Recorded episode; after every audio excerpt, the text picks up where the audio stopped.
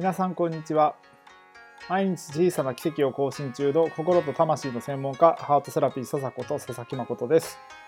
この番組では主に一般的な世の中で広められている心理学やスピリチュアルの情報をより身近な生活レベルで活用してもらいながら人だけでなく人生スピリチュアルにおける相思相愛を育む番組です。はい。それでは本日のテーマに行きたいと思うんですけれども今日は愚痴や弱音を吐く際の注意点について話したいと思います。あの私のことをまあ十分に知ってる人だったら自分のこう幼少期の話ってもある程度は皆さんにお伝えはしているんですけれども、まあ、今聞いている皆さんの、まあ、多くは私のことを知らない方が多いと思いますので私が幼い頃どんな人間だったかっていうことをちょっとお話ししたいと思います。まず小さい頃はこんなに喋らない 人間でした。本当に喋らない。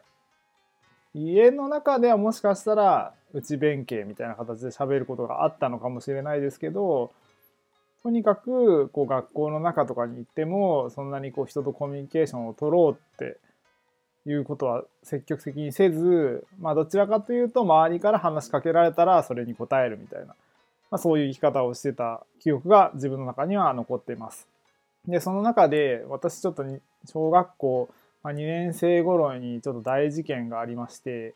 お金に関するちょっとトラブルだったんですけど、そのお金に関するトラブルを、まあ、その同級生に脅された結果、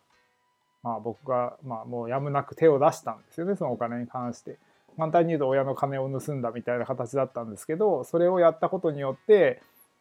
当時はその学校のホームルームっていうのがあったんですけどそのホームルームの中で自分がカミングアウトをしようとして、まあ、同級生に落とされてますって言おうとしてたのに結局その向こうから口がうまいから逆にそれをひっくり返されちゃってなんか佐々木くんがお金取ってますみたいなことを逆に言われて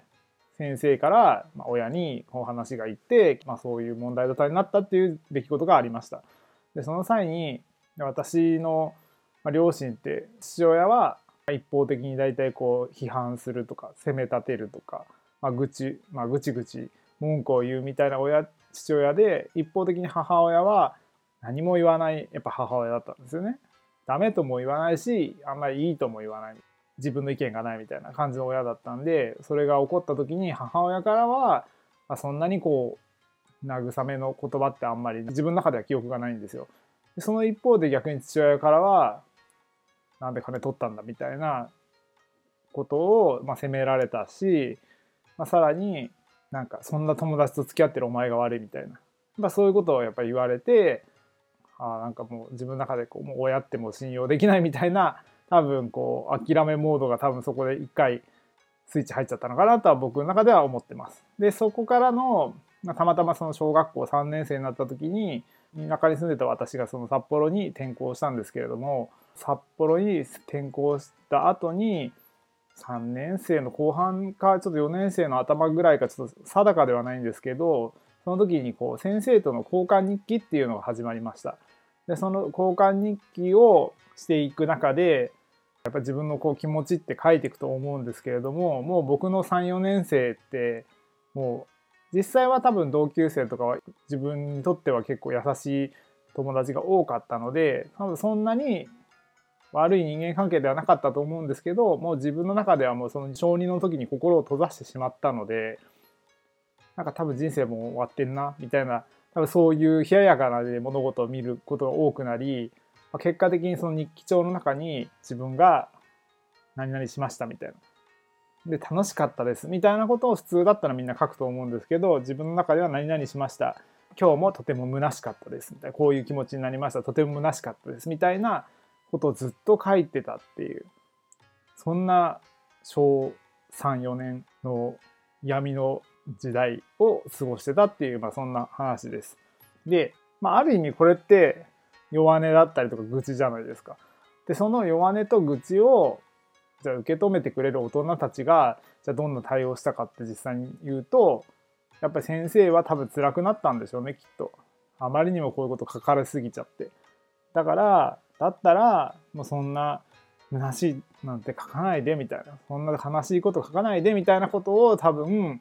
まあ、先生なりに多分励ましてくれたんだと思うんですけど自分の中ではもうなんか共感されてないとかあもう書いちゃダメなんだみたいなそういう余計にその自分が伝えたい思いっていうのをこう八方塞がりの状態になって結果的により自分がもう心を閉ざそうっていう方向に多分自分が舵を切ったっていう、まあ、そんなエピソードが私の中にはあります。なんですけど私今こういう人生を送ってる中で今は人生も毎日楽しく過ごしてるんですけど楽しいって言ってももちろんこういろんな紆余曲折ありますけどベースは基本楽しく過ごせてます。じゃあ何が変わったかっていうとやっぱりその大人になってから自分の人生は自分で舵を切れるっていうことに気づいたっていうことなんですよ。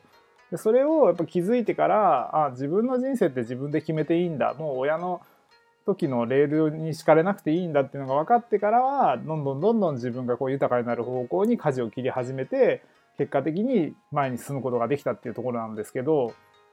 その際にやっぱ成長するのにあたって絶対必要なのがやっぱこの愚痴と弱音なんですよ。これって人間ってポジティブ100%で生きることは絶対に不可能だしもちろんネガティブ100%で生きることも本来であれば不可能なんです。でポジティブと同じぐらいのネガティブっていうのが常に存在していて自分のいい状態の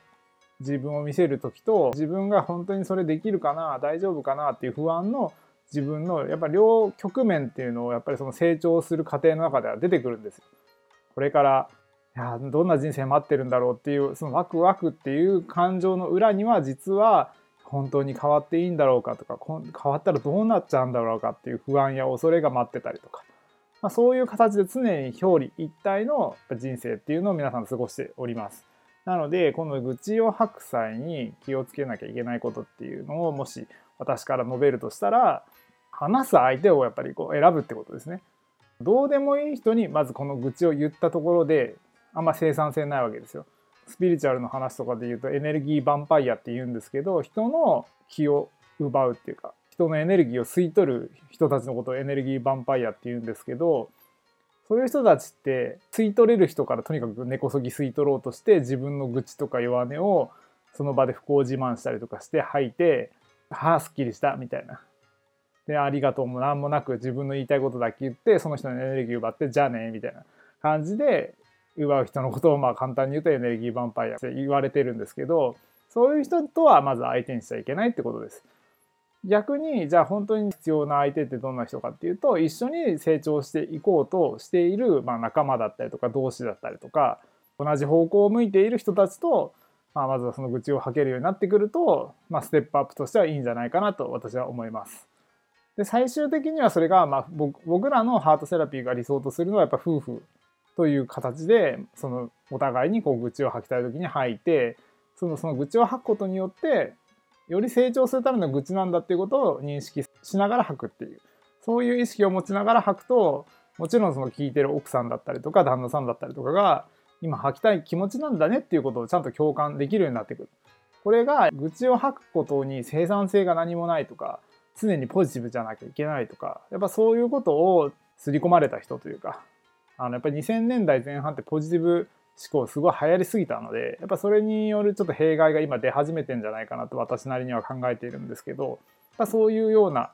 部分の信仰があまりにも強い人とかはやっぱりそのネガティブはいけないっていう風なジャッジが入るのでだから実はポジティブもネガティブも必要なことであって自分の成長のためにはどっちのエネルギーも両方出していかないとうまく循環しないんだよっていうことをまずはちょっと皆さんも知っといてもらえたら嬉しいなと思います。じゃあもし自分が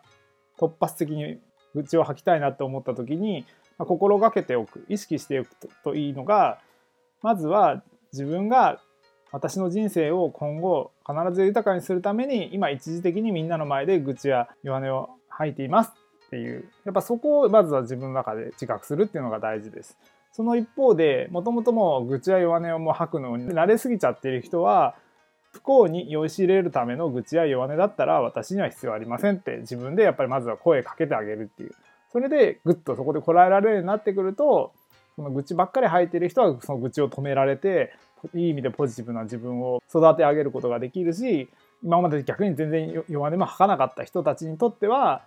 そういう弱音を吐ける仲間がいることによってより自分が成長していけるっていうさらなる好循環っていうのを生み出すことができますんでこの部分を自分の立ち位置今ポジショニングとも言うんですけど自分が今どのポジションにいるかをある程度自分なりに分析した上で味はどっち寄りなんだろうっていうのを考えながら愚痴を吐く側なのか一旦止めてみる側なのかっていうところをちょっとぜひ意識しながら過ごしていただけたら嬉しいです。